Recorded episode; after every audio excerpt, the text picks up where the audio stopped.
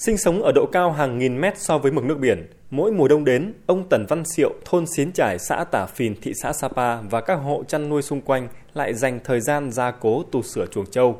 Ông Siệu cho biết, loài trâu vốn chịu lạnh kém, những ngày nhiệt độ xuống thấp không nên thả rông, đặc biệt vào sáng sớm khiến trâu dễ cước chân, đau bụng.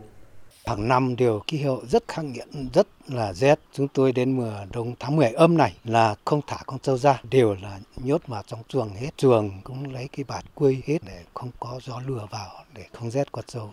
Còn anh Lý Quẩy Tình ở xã Tả Phìn, thị xã Sapa chia sẻ, Châu nhốt trong chuồng không đi chăn thả thì phải chuẩn bị thức ăn trước khi mùa đông đến. Nhờ cán bộ khuyến nông giúp đỡ, ngoài mua cắm dự trữ, nhà anh còn biết ủ chua cỏ voi, dự trữ rơm khô, nếu có rét hại kéo dài cũng không lo trâu bị đói.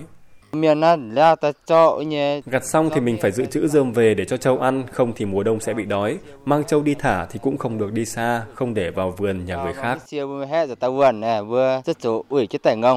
Mùa đông cũng là mùa khan hiếm thức ăn trong tự nhiên. Trường hợp không có điều kiện dự trữ rơm dạ, cám bã hoặc sở hữu chuồng trại không đảm bảo, người chăn nuôi ở Sapa thường sơ tán gia súc của mình xuống vùng thấp vào đầu mùa rét để đảm bảo an toàn.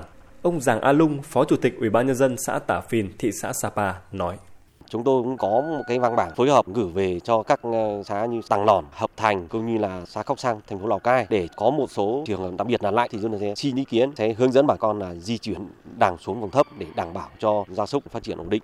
Thị xã Sapa hiện có trên 4.300 hộ chăn nuôi gia súc với tổng đàn gần 14.000 con, chủ yếu là trâu. Hàng năm việc phòng chống đói rét cho gia súc luôn là một trong những nhiệm vụ quan trọng hàng đầu. Kinh nghiệm cho thấy là càng triển khai sớm thì càng hiệu quả. Ông Phạm Tiến Dũng, Phó Chủ tịch Ủy ban nhân dân thị xã Sapa cho biết. Đối với các hộ mà đã chuẩn bị trường trại đã trên 91%, đối với các hộ mà đã chủ động được thức ăn cho đàn gia súc là trên 70%. Thời gian tới thì chúng tôi tiếp tục chỉ đạo để ra soát lại và ờ, hướng tới để hỗ trợ cho những cái hộ mà chưa chủ động được về thức ăn cho gia súc. Đối với nhiều nông hộ ở Sapa, con trâu vẫn là đầu cơ nghiệp. Bảo vệ được khối tài sản chính của gia đình qua mùa đông lạnh giá có ý nghĩa rất lớn trong giảm nghèo, phát triển kinh tế xã hội ở địa phương.